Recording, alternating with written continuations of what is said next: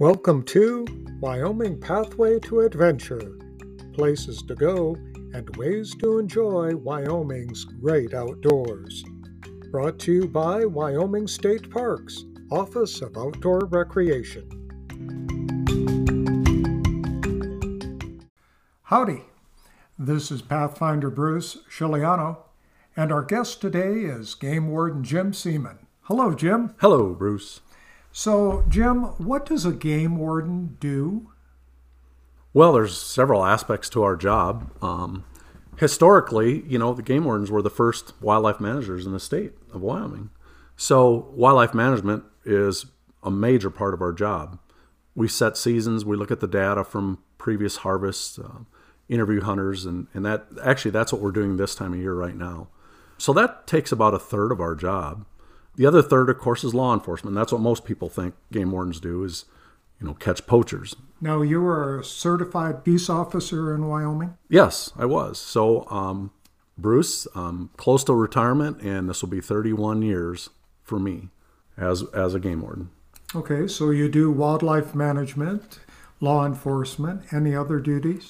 Yeah, a lot of public relations, um, flying the colors for the Wyoming Game Fish Department, including hunter safety, talks to children's groups and other educational talks like that. So, yeah.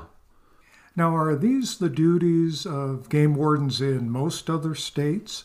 You know, it varies, Bruce. Um, I think Wyoming is, is fairly unique in that we do do a lot of the wildlife management, and I don't think a lot of other states' conservation officers do that.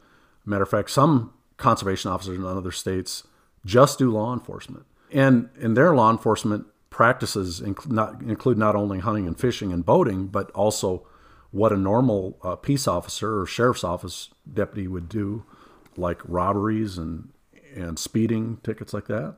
Um, but we're kind of traditional in that we spend a lot of time with wildlife management. So we're, we're slightly different than some of the other states. You mentioned conservation officers. Uh, they're the same as game wardens, basically. Are there other names for game wardens? You know, some states I've heard are, are like, uh, I don't know, constables, I guess. Uh, and that goes back to the old sheriff's office name for them. But I think game wardens, conservation officers are the most common names. How many game wardens are there in Wyoming? You know, we have 50 warden districts. In addition to that, our supervisors have law enforcement capabilities. We have trainees and uh, seasonal employment, and I think that's not normally more than five to 10.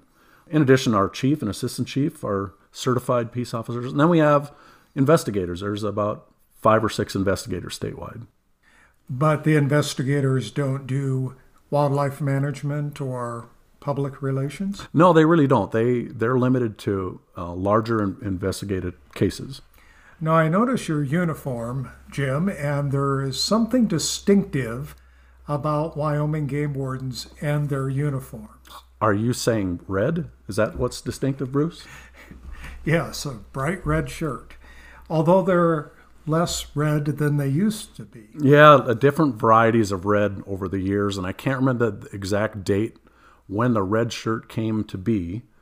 I think I think it was in the 50s. It might have been a little earlier than that. Well, Jim, here's a, a little piece of trivia for you. Now, it's kind of my understanding where uh, game wardens in Wyoming are one of the only peace officers in the country to wear red uniform shirts, but there's a reason for that. What is that, Bruce?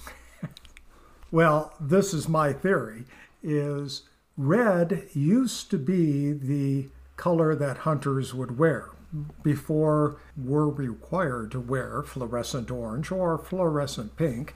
They were required to wear red. And game wardens in Wyoming started to wear red so they would be seen in the field uh, as a safety measure, and that's how Wyoming game wardens came to wear red shirts. Well, that makes perfectly good sense to me. That probably is accurate. So we should go with it. Yes, let's run with that. okay. Now, um, Some of our listeners may be familiar with the Joe Pickett series of books uh, that seem to portray the life of a Wyoming game warden as one fraught with harrowing adventures. Is that the case in real life? And, and I, Jim, I only ask this because as a retired game warden myself, I got that question constantly. Yes, and I probably get it quite a bit too since I'm from the district, the Saddlestring District which is a, a real place and was a real post office in the 30s and 40s.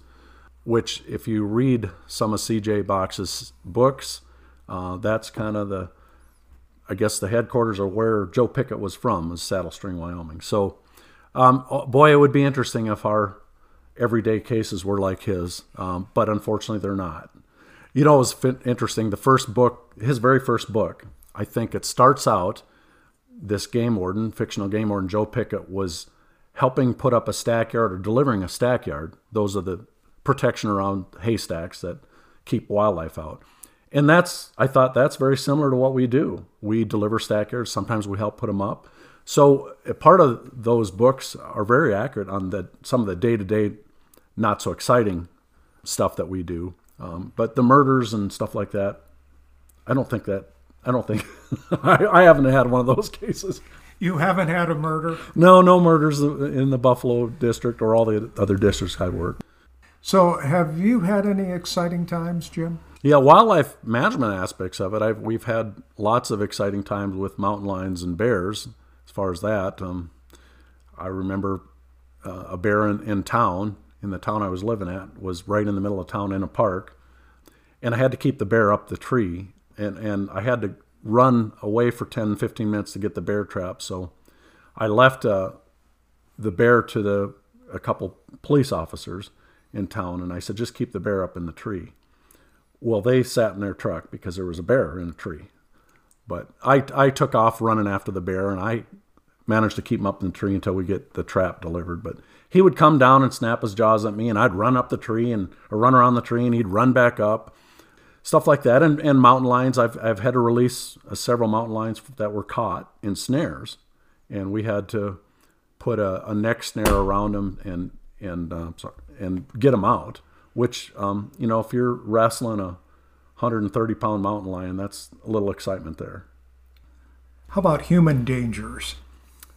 You know, I, I think most of us, most game wardens pride themselves on not having a lot of uh, controversy. I mean, we have controversy, but not a lot of interactions that are really negative and hairy. We're, I guess we're we're smart enough to to see if it the situation's going to get scary that we'll back down or or take a different route or change our questioning. So I think in 31 years I've never had a situation where I I really felt threatened, endangered because I you know if I saw that coming and felt that coming I, I can always back away, which I've done a couple times, and, and kind of relax and, and calm things down. I think the most interesting, funnest things um, for game wardens is making a big case and do through a field necropsy or uh, examination of case like digging into a carcass, finding bullets, or matching fire uh, tracks and boot prints or vehicle tracks, and making a, di- a difficult case through finding evidence that to me is is some of the most exciting things. It might be boring to somebody else, but if you can make a a serious case through looking through all the evidence you can and put piecing it all together, and sometimes that takes months. But those are some I think those are the most interesting things as far as what a game warden does. So, do game wardens in Wyoming collect their own forensics evidence? Yeah, every game warden in Wyoming is not only a game warden, but he's also an investigator we collect all the evidence, usually by ourselves, out in the middle of a field or in, in the woods, collect it, bag it. If we have to send it to our own lab, and they can do more forensics on it. And we do other forensics as far as uh, digital equipment, cell phones, and stuff like that. And we'll collect that stuff. Now we have a separate group, or our investigators can look into uh, computers and cell phones and stuff like that. But in the field, what what you'd think, what a game warden really does, you know, get a call about a dead carcass with maybe its head cut off. Yeah, we do everything from the start to finish on those. You mentioned the lab. Uh, where is the lab at? Wyoming Game Fish Department has our own forensics lab, basically, and it's in uh, Laramie. It's a top-notch lab, one of the one of the best in the country. And when you watch television shows and series like NCI, NCI, um, and where they're matching DNA, um, a, a, a, little speck of blood to a glove or a, a rubber glove or out in the snow, that's all accurate. That's all true. So you could match a drop of blood on a tailgate of a pickup truck to a particular animal? Yes, it's been done numerous times. Yeah, it's, it's quite interesting, and, and it, you don't need much, just like on the television shows. Just a speck of blood is all it takes. Now, you alluded to this a little bit earlier when you're talking to people and sensing that uh, things might be getting tense or somebody might be angry. As a game warden, you talk to a lot of people. Yes, yes. And these people aren't always breaking the law? Oh, no. I, you know, in 90, 95%, maybe 99% of people aren't breaking the law. Now, some folks may be familiar with the term community policing. And does that apply to Wyoming game wardens? Yeah, I think so. Um, I think community policing is, is just being out and invisible to, to where the public sees you. And I think that's a big um, uh, part of our job. You mentioned red shirts. And the other thing that most commonly what game wardens drive in Wyoming is a green truck. So um, just for people seeing somebody in a red shirt and a green truck, that's that's community policing. I think that's being out and, like I said earlier, waving the flag of the Wyoming Game Fish Department. Now, do you know most people in your community? I like to think so. The the people that are, you know, the avid hunters and fishermen, yeah. So I'm, you build relationship with them. Oh, most definitely, yes and that that's an extremely important part of our job. Building, building relations. Yep. Do you ever find that people get nervous? Say they were fishing, and you go up to ch- uh, chat with them, and what's your purpose?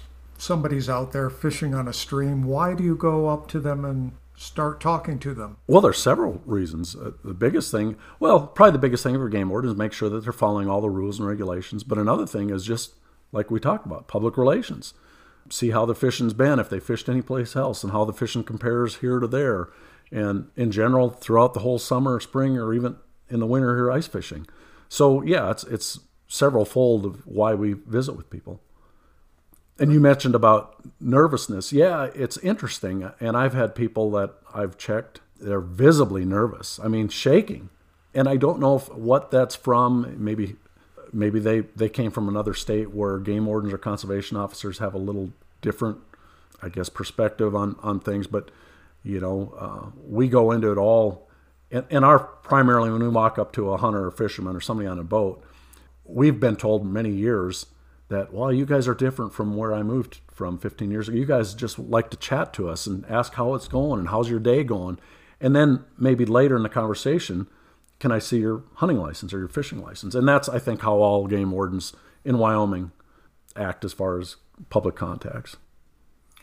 Well, Jim, you're going to retire in just a few days, and we all wish you luck. Well, thank you, Bruce. It's been a long journey and it's been fun. Thanks for stopping by today. All right. You have a good day.